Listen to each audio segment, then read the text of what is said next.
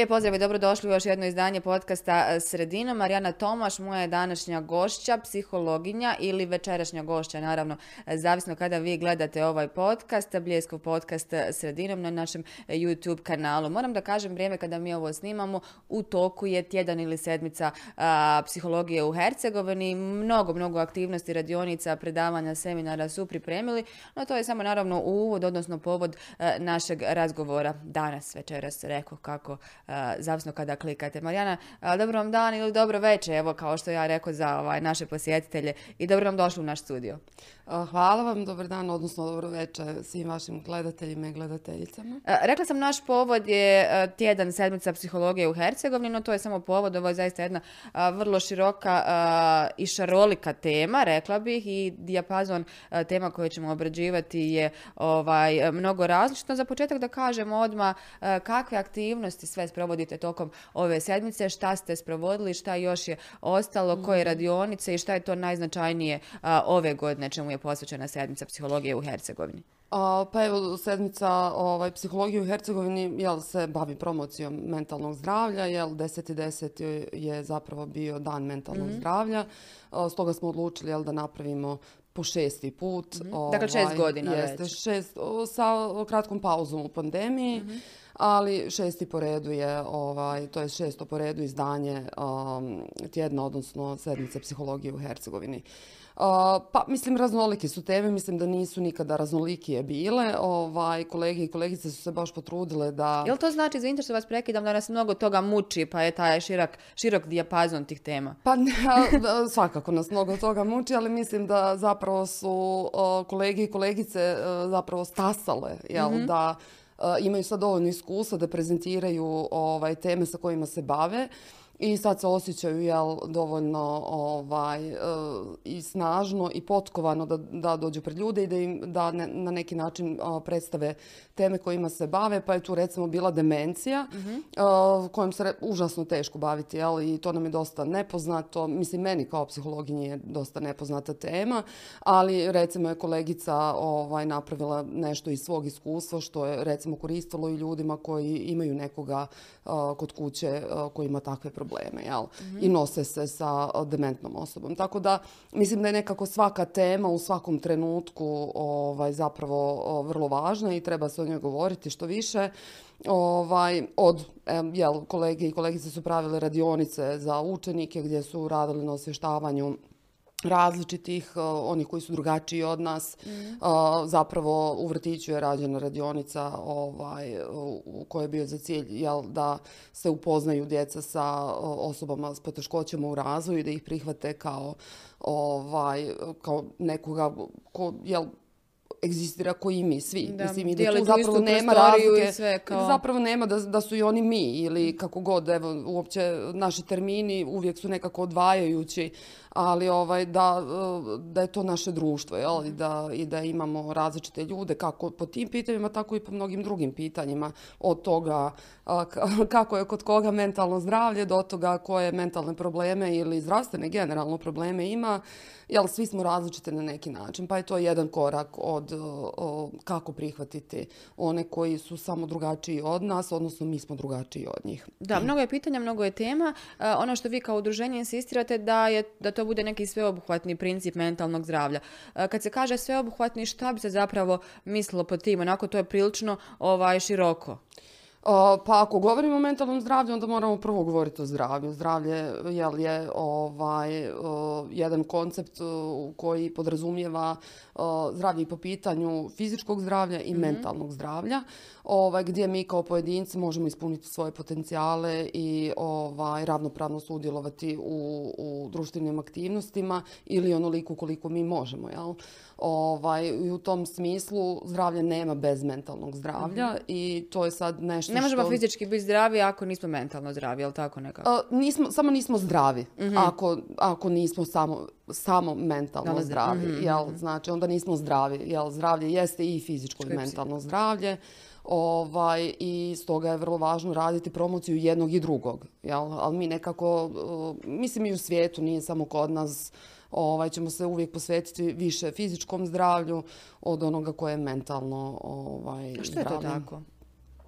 Pa naprosto nekako, mislim da je to istorijski ovaj, e, neki moment, jel? To znači da nam je se ono prije- vizual puno bitni i možda svi nekako, evo, bez veze sad ja navodim, imam primjer, e, vježbaju, teretane su nam pune, fitness centri, a ovaj, što nam je sa glavama, odnosno što se unutra dešava, to je već opet neka posebna priča ispada. E, jeste, znači nekakva psihička bol, emocionalna bol se zapravo ne gleda jednako kao recimo bol u ruci ili bol u stomaku, jel ako nas boli stomak odmah odemo kod doktora, ako nas boli uho također odemo kod doktora, a, jer nas to ometa onda i psihički i fizički, a zapravo kada dođe do emocionalne boli ona je nevidljiva i, i samim tim ne osjećamo je kao s njom možemo živjeti. To, to je nešto što smo usvojili, mislim psihologija je mlada nauka, ovaj, u odnosu na neke druge nauke, ovaj, tako da, eh, jel, trebalo je svih ovih sto i nešto godina da se dođe do toga da uopće krenemo stvarno sve obuhvatno ovaj, pristupati temama.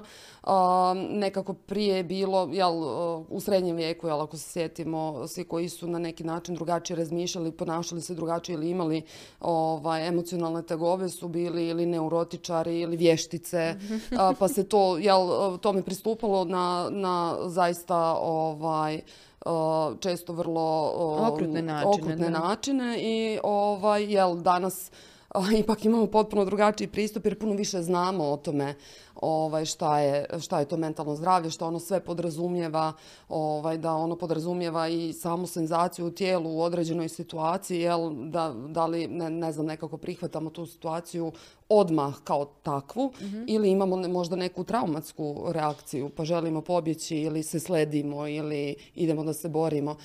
Jel, jako puno zavisi od toga ovaj Svako različito reagira, pretpostavljam. Jeste, kako ćemo o, reagirati. O, E, htjela sam da vas pitam, e, kad govorimo o mentalnom zdravlju, govorimo o našoj zemlji, evo imamo te sedmice e, mentalnog zdravlja, psihologije u Hercegovini, pretpostavljam da se to dešava i na nivou jel, ovaj, cijele države i koliko smo mi uopšte sa svim tim našim boljkama koje smo spomenuli na početku, nismo naravno odmah identificirali jer bi nam trebao podug spisak toga da sada sve to nabrajamo, koliko smo uopšte onda mentalno zdravi? Onako vaša generalna ocjena, ne mislim sada na brojna istraživanja, nego na neka iskustva i sve ono što vidite na seminarima, na radionicama, s klijentima. Moram da kažem za naše gledalce koji ne znaju, vi također već izvjesno vrijeme radite u jednoj firmi. Kao psiholog imate i više ovaj, tu svojih uloga koje ćete nam objasniti. To je to, totalno neki drugačiji pristup jeli, mentalnom zdravlju i brizi jeli, za svoje zaposlenike, pretpostavljam. Jeste, uh, sad ste puno nekako pitanja. Evo krenut ćemo jedno po jedno. ovaj, uh, prvo je bilo o... Kao koliko smo zdravi u koliko Bosni i smo zdravi. Pa da. mislim, to je, to je nešto što je teško uopće reći, ali ako gledamo sa nekakvog društvenog aspekta i iskustava koje smo prošli kao društvo, pa ja bih rekla da smo negdje dosta istraumirano društvo, jel? Mhm. Da, da nosimo i one traume koje su se prenosile, ako ništa ove ratne, tri rata u sto godina, ovaj, do tih ratnih trauma koje smo i sami osjetili, jel? Ovaj, tako da negdje mislim da smo u tom smislu dosta istraumirano društvo. E sada, kako je, čije pojedinačno mentalno zdravlje u odnosu na društvene aspekte koji nisu sigurni, ali mi nismo najsigurniji baš u našoj državi, eh, ni, ni psihološki, a ni, čak ni fizički, jel? Ovaj, tako da negdje koliko smo zdravi zavisi i od toga kakva su naša druga iskustva, koliko smo mi zapravo otporni e, ili neotporni ovaj, na stresne situacije, e, kako gledamo stvari, koje filtere koristimo. Jako je tu puno faktora koji zapravo utiču kako nam je, kakvo nam je mentalno zdravlje. One također i kojem smo periodu života, jesmo li adolescenti. Adolescenti su uvijek ovaj, Jesu najranjiviji oni. oni su naj, e, među najranjivijim skupinama, jel? Ovaj, tako da njima je život jako stresan jer se nose jel, i sa fizičkim promjenama i sa tim da žele biti prihvaćeni u društvu i jel, odrastaju, m, tek se upoznavaju sa nekakvim ovaj, fizičkim i karakteristikama i, i, i mislim puno je nekakvih promjena kod njih, tako da su recimo e, jedna od najranjivijih skupina. Jesu li u skladu s tim možda oni najčešći e, klijenti, odnosno oni koji traže pomoć ili ipak nisu? E, Pa sada u, u posljednje vrijeme to jesu adolescenti i mladi odrasli, Mhm. jel? Ili roditelji koji imaju mlađu djecu, dođu sa, ovaj, sa svojom djecom, jer kad primijete da nešto, da bi nešto trebalo, da. na nečemu trebalo raditi, Ovaj, tako da, e, da, mislim da su mlađe populacije e, češće na psihoterapiji e, i da češće koriste jel, ovaj, i savjete i, ovaj, i znanja koja steknu putem psihoterapije. Ovaj, dok, dok stariji ljudi, iako se javljaju na terapiju, moram reći da jesu, ovaj, su skloni možda malo ili tome da još uvijek imaju neku predrasudu ili tome da se sigurnije osjećaju ići kod psihijatra. Tako da, ovaj, jer možda ne znaju još dovoljno razlike ovaj, između psihijatra i psihologa. Ovaj, tako da, uglavnom ljudi su se počeli puno više javljati, pogotovo nakon pandemije. Jel to znači da to više nije e, toliko tabu tema kod nas, odnosno da vas e, neko neće smatrati uh, ludim jer posjećujete psihologa? Pa sve je manje, evo reći ću da je sve manje to tabu tema. Ljudi su zainteresirani ovaj, jel za, za nekako psihološke procese, šta im se to dešava u određenim situacijama. Ja to vidim recimo baš kroz svoj posao ovaj, gdje radim uh, s ljudima između ostalog i na ovaj, mentalnom zdravlju i pojedince i grupno i kroz edukacije i individualne i grupne. tako da recimo vidim da, da su ljudi zainteresirani ono, i za anksioznost i za to kako da brinu o sebi i zato jel, kako da brinu o svom fizičkom zdravlju i kako da se hrane i, ovaj, i kako u stvari da vježbaju. Jer evo, dosta često sad recimo u posljednje vrijeme vidimo da postoje problemi e, prehrane koji nastaju ovom navodnom zdravom ishranom, jel? Gdje ljudi na kraju razviju ovaj, poremećaj ishrane, mhm. misleći da su određene namirnice, određene stvari jedine koje su zdrave i onda ovaj, zapravo e, razviju, ovaj, razviju dakle, druge liječe jedno, a, a zapravo razviju druge probleme. probleme i druge bolesti. stoga je važno reći da, da kad govorimo uopće o mentalnom zdravlju, jako je važno da smo u balansu. Jako, mislim, mentalno zdravlje zdravlje i znači balans. Ovaj, i, I nekako sve što koristimo trebamo koristiti u u Nekako srednjim putem. Jeste, srednjim putem iz prostog razloga što ako koristimo previše, ovaj, možemo razviti, ne nužno, ali možemo razviti nekakve ovaj, druge probleme. Ako koristimo premalo, ako se ne bavimo uopće našom mhm. prehranom, možemo razviti ovaj, neke druge zdravstvene probleme. Tako da negdje treba se baviti temama, ali isto tako negdje treba ocijeniti i procijeniti koliko su te stvari koliko ih možemo aplicirati na sebe. Jer ne možemo sve aplicirati na sebe. To je na konto onoga što sam ja vas pitala na našem neformalnom razgovoru, ali imamo jako puno knjiga, e, takozvanih, ja sada ne znam da li sam uopće dobro rekla takozvanih, tih life coachova, ovaj, e, koji daju određene savjete, je li kako promijeniti svoj život, razmišljati mm pozitivnije, bit ćemo uvijek pozitivni, super, ono, vi imate milion nekih problema, kao ne, ne, sve je kao haj, morate razmišljati pozitivno. Onda ljudi to čitaju, pokušavaju usvajati, određene matrice ponašanja ili kako se već mhm. ovaj savjetuje i nekome to polazi za rukom, nekome ne, onda neki bivaju razočarani, neki kažu ovaj da je super, no to nije baš eh, sve tako kako piše u knjizi, odnosno nije to sve to slovo, je li tako? Naravno u čemu je razlika, evo recimo, da slijedite savjete jednog life coacha, valjda sam dobro izgovorila, ovaj, i recimo odlazak kod psihologa, odnosno jedna seansa, ne znam nije, jedan čas, 45 minuta, sat vremena ili koliko već traje. pa glavna razlika je taj što life coachevi pristupaju generično i generalizirano. Jel? Mhm. Dakle, dakle, nije to individualni nije pristup. Nije to individualni pristup koji je u psihoterapiji vrlo individualan. mm Jel? Bavi se vašim kontekstom, vašim iskustvima, dakle vašim bivšim i trenutnim kontekstom jel? Mhm. i onim što trenutno proživljavate. otkriva jednako kako uzroke ono zbog čega smo tu gdje jesmo danas, odnosno kako se sada osjećamo radi toga i jel kako, kako ćemo ili šta želimo usvojiti za budućnost. Tako da negdje imamo jedan kontinuirani onda ovaj, i kontinuirani, a i vrlo uh, dubok pristup jednoj osobi. kad se radi o grupnoj terapiji, on jeste malo manje individualiziran mhm. pristup, ali se opet bavi svim ovim nekim temama. Dok life coachevi mogu držati predavanja 5000 ljudi u, jednom, u jednoj prostoriji. Ovaj... Ali to jednostavno, kao što sam, ako sam dobro razumjela, nije primjenjivo na svakoga. Na sve, naravno da nije. Mislim, mi smo svi različiti. Iako i, možete imati dvije osobe istog godišta koje su išle u istu školu, koje su recimo proživjele rat u Mostaru, mhm. koje su imale istu učiteljicu, iste drugare u razredu, nisu imale istu porodicu. Imali su isto tako različita iskustva i različitu dinamiku koja se dešavala između njih i drugara i drugarica iz razreda, odnosno dinamiku sa učiteljicom, jel, dinamiku koja je drugačija sa okolinom, mhm. jel? Tako da možemo imati po mnogo aspekata iste ljude koji imaju ista iskustva. Izgledaju isto, ali zapravo isto, ali zapravo kad uđemo, ona su naravno potpuno drugačija. Tako da ne možemo pristupiti svakoj osobi na isti način. Mhm. dobro, ja sam vas spomenula da vi radite u jednoj firmi, u jednoj tvrtki, mhm.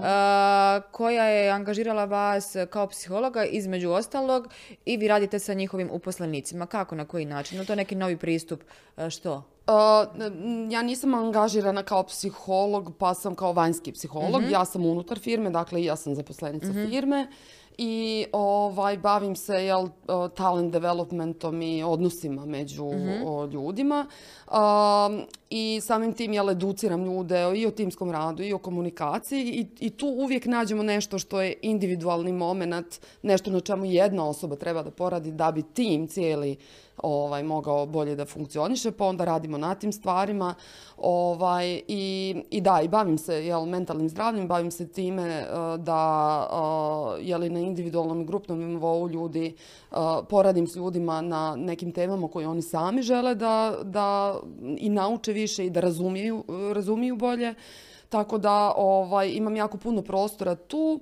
Ja ne znam koliko se u svijetu zapravo možda ponegdje e, U pitanju je firma koja bavi se IT sektorom. Jeste, vrlo specifično ovaj, e, zanimanje, vrlo specifično mhm. okruženje. Svako je naravno specifično na svoj način, ali svaki posao. Ali e, pogotovo to nekako okruženje gdje ste vi stalno u kontaktu sa tehnologijom, sa, jeli, sa, sa ovim digitalnim medijima i mhm. tako dalje. Mhm. Sa nečim zašto mi tvrdimo između ostalog danas otuđuje kada su u pitanju uh ovi socijalni kontakti. Je li zapravo upravo tom recimo sektoru možda i uh, jednom od rekla bih uh, najpotrebnije da ima jednu osobu kao što ste vi? Pa ne bih rekla da je tu najpotrebnije. Mislim, jedan od sektora. Pa ne bih rekla da je to jedan od sektora u kojem je najpotrebnije. Mislim da je najpotrebnije u školama, mhm. recimo svim pomagačima, dakle svim, svim ljudima koji se bave uopšte ovaj, drugim ljudima i pomažu drugim ljudima, to su i socijalni radnici, i pedagozi, i profesori. Da, da, široki dijapazon tih zanimanja jeste, koji dakle, rade sa puno IT sektor mislim da apsolutno... Nema, misle da nema nikakav utjecaj pretjerano ta tehnologija i ta otuđenost u tom smislu, kako se u brojnim medijima propagira, koji utječe na e, brojne mentalne probleme. Dobro, tehnologija ima, mm jel? Tehnologija sama po sebi generalno ima, jel? Ako je koristimo, konzumiramo previše, ono, djeca ako su gejmeri razviju neke tikove, uh, iskrive leđa, jel, ono, postoji jako puno sad poremećaja i mentalnih i fizičkih, koji su posljedica ovaj, koji su posljedica tehnologija mhm. kada ih se ne koristi i ne konzumira u nekakvom jel, izbalansiranom ovaj, odnosu. Jeste, jeste, jeste, gdje djeca ponekad budu dva, tri sata, četiri dnevno mhm. ovaj, pred ekranima. ili ljudi koji se, recimo koji kad rade, jel to sad već spada u nekakvu radnu psihologiju, ljudi kad rade non stop za računarima, mhm. da, isto tako razvijaju. Mislim, ali ljudi koji sjede inače, jel? Kancelarijski ti poslovi, neki Jeste, jeste, jeste, a s druge strane najviše gore ili najviše ovaj, izgaraju na poslu ljudi koji se bave drugim ljudima. Mhm. tako da mislim da, da je tu psihologija, odnosno psiholog, odnosno neko ko, se, ko će se baviti tim ljudima, zapravo najpotrebniji. A kako ste vi uopšte došli, ušli u svijet psihologije? Jeste od uvijek znali da ja želim na takav i takav način da pomažem ljudima kroz taj mentalni aspekt, kroz taj aspekt zdravlja, ali ne fizički, kao što kažemo da vam neko jeli, mm zacijeli neku ranu na nozi ili slično, nego baš taj koji je eh, možda ne toliko vidljiv, ali je jako bitan i utječe na brojne faktore i vrlo zahtjevan i težak. A, pa ne, ja sam prvo htjela upisati medicinu, to mi je bila... Klasično, je li, ovaj, e? a, za početak klasičnu, a onda sam šetala od toga da ću biti psihijatar, do toga da ću se baviti hirurgijom, do toga da ću se baviti djecom, jel malo sam prošetala kroz Kao i sve nekakve jeste, kroz sve nekakve ovaj, aspekte i a, međutim u sedmom osnovne a, a, sam išla u posjet rodici koja se udavala, ona je studirala psihologiju, to je završavala psihologiju u tom ovaj, trenutku. I onda mi je ona tako pričala o tome čime se ona bavi i šta radi. Ja sam to negdje shvatila, negdje tamo kroz pa po, sami početak srednje škole, a, kao da ako se ja budem bavila psihologijom, onda ću moći reći ljudima, e ti se ne trebaš baviti time, ti se ne trebaš baviti time, a, što je bilo potaknuto nekakvim naravno ličnim ovaj, iskustvima koje sam imala u tom trenutku gdje sam vidjela da se konkretno ljekari a, da ne pristupaju etički ovaj a, to je bio ne znam vrlo jedan specifičan kontekst poratno vrijeme gdje su svi bili iscrpljeni jel danas potpuno drugačije gledam na tu cijelu stvar Ovaj, ali nekako mi je bilo kao ja kao psiholog bi mogla reći nekome mislim da ti ipak nisi za to, odnosno ti jesi. A, I naravno da sam onda kroz sazrijevanje i učenje ovaj, a, shvatila da to uopće nije bit tog zanimanja, nego da je bit razumjeti šta se nekome dešava u kom trenutku i u kom kontekstu da bi stvari mogle Je vam se teško uživiti u te uloge različitih priča, različitih ljudi, različitih njihovih problema, traženja rješenja? Je li to izgleda, ako nastavno stavimo ovaj vaš posao u Ensoftu, neki kontakti, e, individualni rad, je li to kao ono u, filmu kada mi vidimo kad imate jednog klijenta koji leži pa vam priča sve Pa što se. Dešava ili to uopšte ne, na- ne, ni- ne sliči A tome? ne, zavisi kojom se psihoterapijom bavite ovaj, i, i e, koji- koji ćete pristup onda zauzeti. Zavisi s čijom osoba i dođe, jel, ovaj, u kakvom je stanju. Um, I ako je neko došao raditi na sebi čisto zato što želi poboljšati vrlo svjesno neke stvari za koje je osvijestio da možda bi trebalo da unaprijedi, to je potpuno drugačiji rad. Od ono, dakle, tu, tu doslovno radimo edukaciju, psihoedukaciju, ovaj, e, ne, na neki način osvještavamo neke paterne e, koje osoba ima i jel, rješavamo taj problem. Dok vam dođe neko ko, ko je imao nekakve malo veće traume, pa mislim tu, tu već potpuno drugačije morate pristupiti, morate imati potpuno um, morate prvo stvoriti neki odnos koji, uh, u kojem će se ta osoba osjećati sigurno, jer bez tog odnosa uh, se neće osjećati sigurno i neće moći ni podijeliti stvari, ovaj, jer uh, svi ljudi koji se nose sa traumom zapravo nose jako puno stida o, sa sobom i onda moramo prvo negdje stvoriti taj odnos u kojem će prevazići taj stid pa reći koji su zaista problemi, šta se zaista dešavalo. Ovaj, tako da su pristupi potpuno drugačiji u ovisnosti o tome s čimom osoba dođe. Da li je teško uživjeti se u priču? Pa meni nije. Meni se nije teško Jel vas uživjeti. crpi to? jer- Jeste li iscrpljeni nakon nekih klijenata ili većine ili ne znam kako? Jel se osjećate energetski umorno? Kako vi to Apsolutno. profiltrirate? Apsolutno.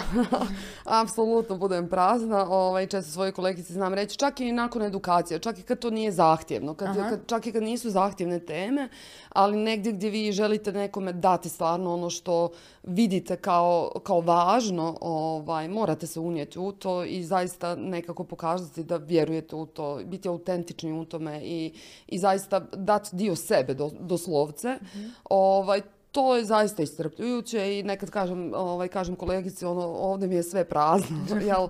A, a ne može ništa ni u mene ni van mene. Tako da ovaj, mm, negdje eh, moram razgovarati sa, eh, sa svojim kolegama i kolegicama jel, o, o tome i kako se osjećam i kako da pristupim nekad nekim stvarima za koje ne znam, eh, kako bih ih nosila. Ovaj, S druge strane, isto tako moram svima s kojima radim individualno da se posebno pozabavim i posve- posvetim vrijeme i van jel, Mhm, tog same termina, sesije. da. da.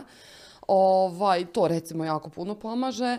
I na kraju krajeva ono što je e, kod mene presudno, e, što imam jeste da je meni smisao psihoterapije zapravo to da riješim problem. Jel, da riješim probleme e, koje su određena iskustva stvorila. tako da se ne poistovjećujem sa samim iskustvom koliko držim to negdje van sebe u smislu kao ok, ovo je problem i idemo ga riješiti. I to jako puno pomaže da se ne vežem jel, za mhm. problem, da, da me ne, da ne izgaram na, na taj način, jel, da, da proživljavam ta iskustva, iako se moram unijeti jel, u mhm. potpunosti ovaj, da bih mogla pomoći osobi. S druge strane, isto ono što pomaže su svoje sobstvene iskustva. Jel? Um, dakle, ipak život i ono što je Život godine. jeste ono što ste vi prošli, ono s čim ste se vi nosili, s čim ste se suočili, kako ste se suočili, što isto tako ne znači da će toj osobi upravo taj način pomoći, jel? ali vi bolje razumijete o čemu se radi i onda ćete zajedno tražiti neki način kako da to ovaj, riješite ako, ako to nisu oni prvi koje ste mm negdje imali na umu. Jel?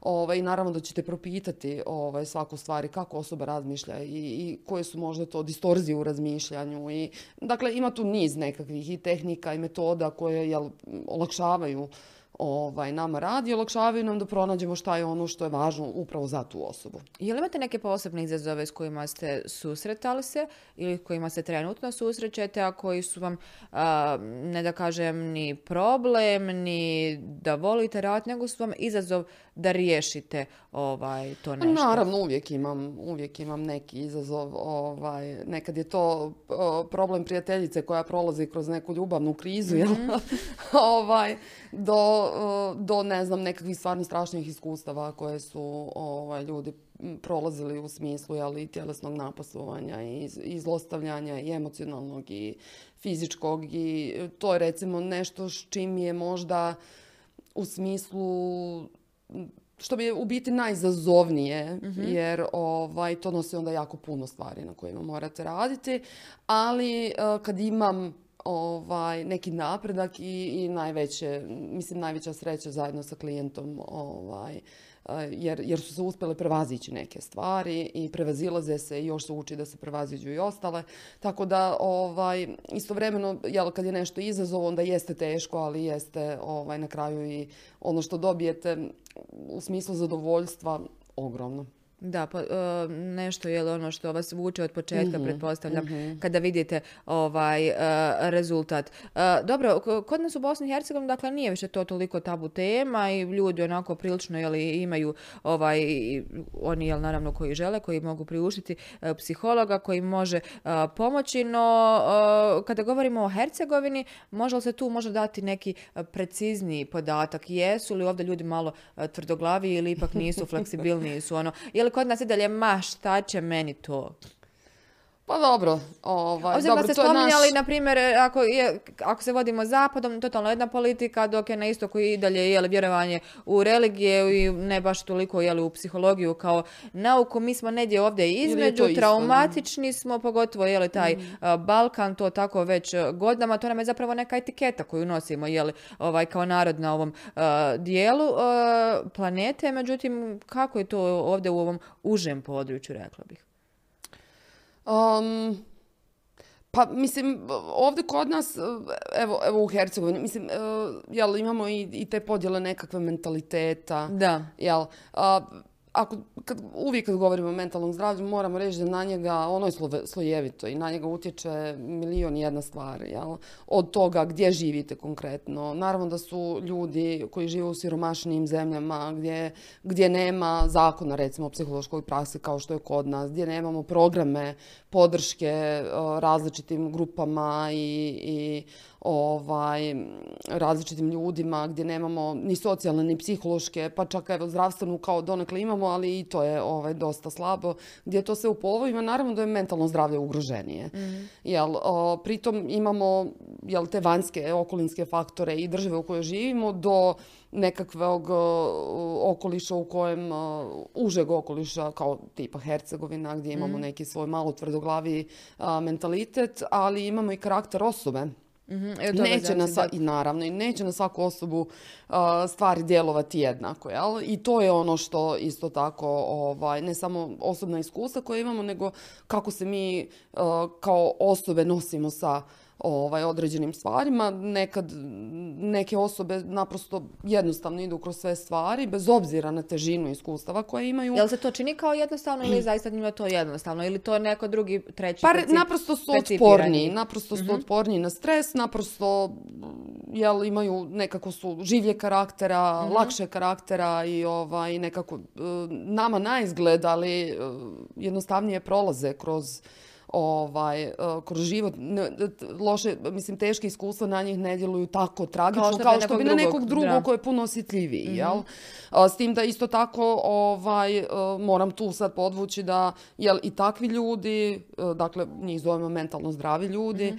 ovaj, i oni se nose sa problemima. Njihovo mentalno zdravlje je jel, s vremena na vrijeme ugroženije Narušenije, i da. narušenije i dakle izloženi su kao i bilo ko, jel? Znači negdje moramo znati da nema osobe koja, kroz sve prolazi da je Pozitivno sve uz nesmetne, da, da. ali, ali naprosto gleda na te stvari kao probleme koje rješava, dok neko ipak emocionalnije prolazi kroz stvari, Mhm. tu već dolazimo do nekih drugih težina ili jel, neke prethodne traume imaju puno više učešća ili su ljudi naprosto osjetljiviji sami Mhm. od sebe. Tako da ono niz je sad tu nekih faktora ovaj, koji utiču A eh, muškarci ili žene, ko će se prije javiti za pomoć? Pa, u- Generalno. U, iz mog iskustva ovaj, u, u samom terapijskom procesu su to žene. Mhm.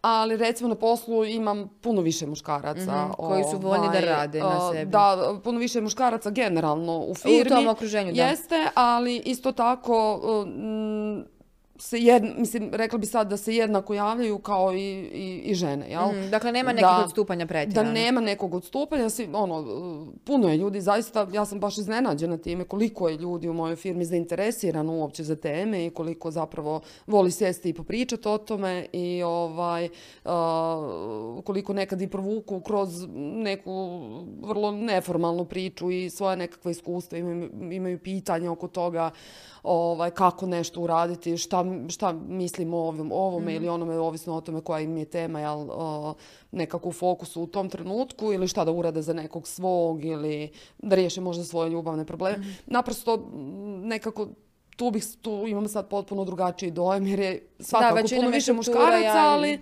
ali su jako zainteresirani. Da, voljni za da. Recite mi generalno onako kada gledamo širok je dijapazon tih mentalnih bolesti, tako da kažem, u okviru mentalnog zdravlja, Mhm. odnosno crtica nezdravlja, koje su najčešće? Je li to depresija ili možda nešto drugo? Jer vrlo često nam se te teme anksioznosti i depresije često se pro- provlače i kroz medije i svašta nešto, pa onda mi imamo dojam da je to kao jedina mentalna bolest, odnosno nešto što narušava mentalno zdravlje. Da li je to zaista tako ili su možda neka vaša iskustva, možda neki podaci u potpunosti drugačiji? Pa ne, mislim, anksiozni poremećaj, mislim, zovemo ih poremećaj, ja bih to isto promijenila, ali zovemo ih sad tako, ovaj, e, su zapravo gdje spada i, i depresija i zapravo anksiozno-depresivni poremećaj, jel?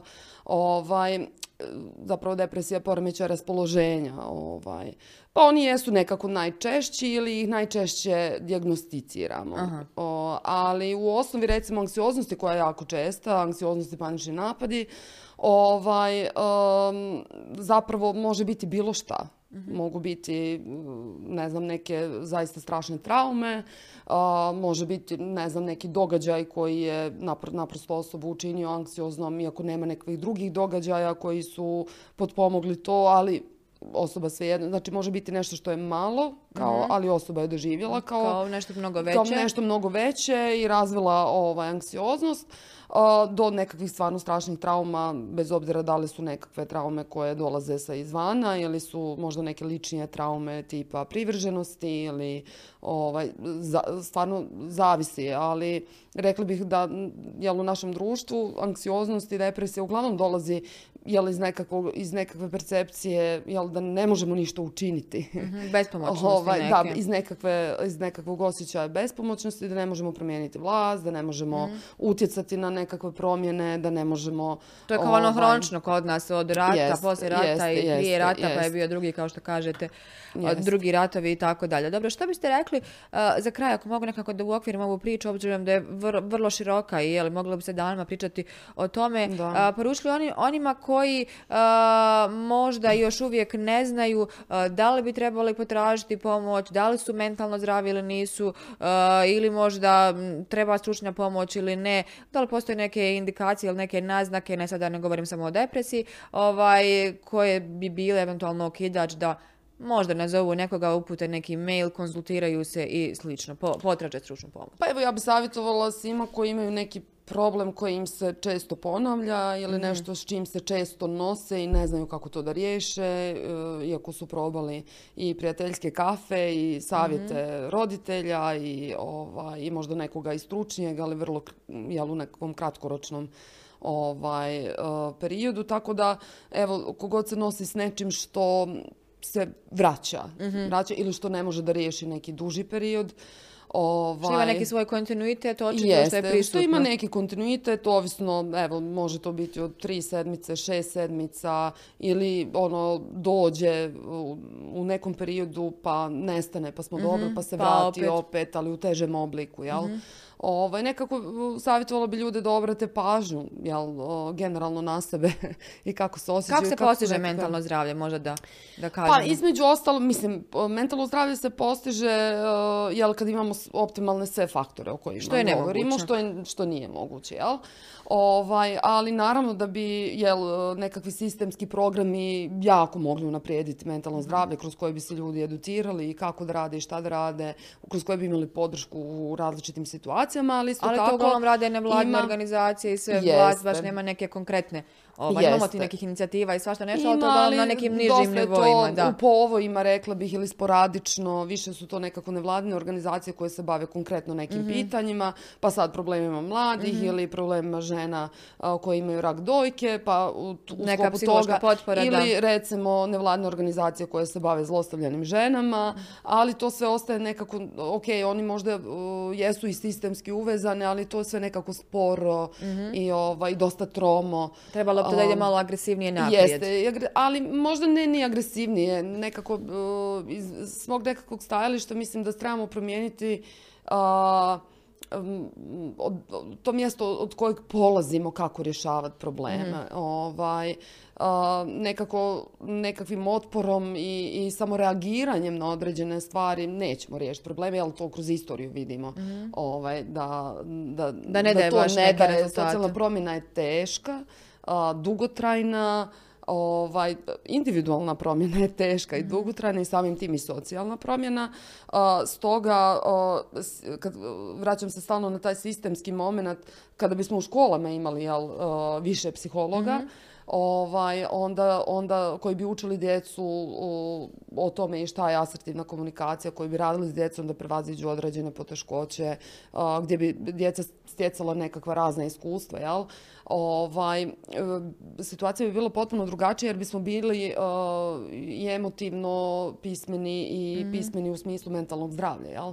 Da. Ovaj, tako, I to bi bilo nek, neki rad na individualnom nivou, ali koji Bi ide se sa na cijelu zajednicu, i odraž- odrazio bi se ovaj da tako da e, s druge strane ja mogu preporučiti brigu o sebi jel ukoliko jel ljudi jesu u stanju uopšte da se brinu o sebi u nekom trenutku ovaj a, a briga o sebi bi bila, jeste, i zdrava prehrana i bavljenje nekakvim aktivnostima, ali e, i, i time da nekako i sami sa sobom razgovaramo o tome šta nas boli, gdje nas boli, a, da otvorimo sebi ta pitanja i te prostore koji su nam strašni i nepoznati, jer smo to već proživjeli. Uglavnom se loše osjećamo radi nečega što je već bilo Što je bilo, radi što nečega što još nije bilo.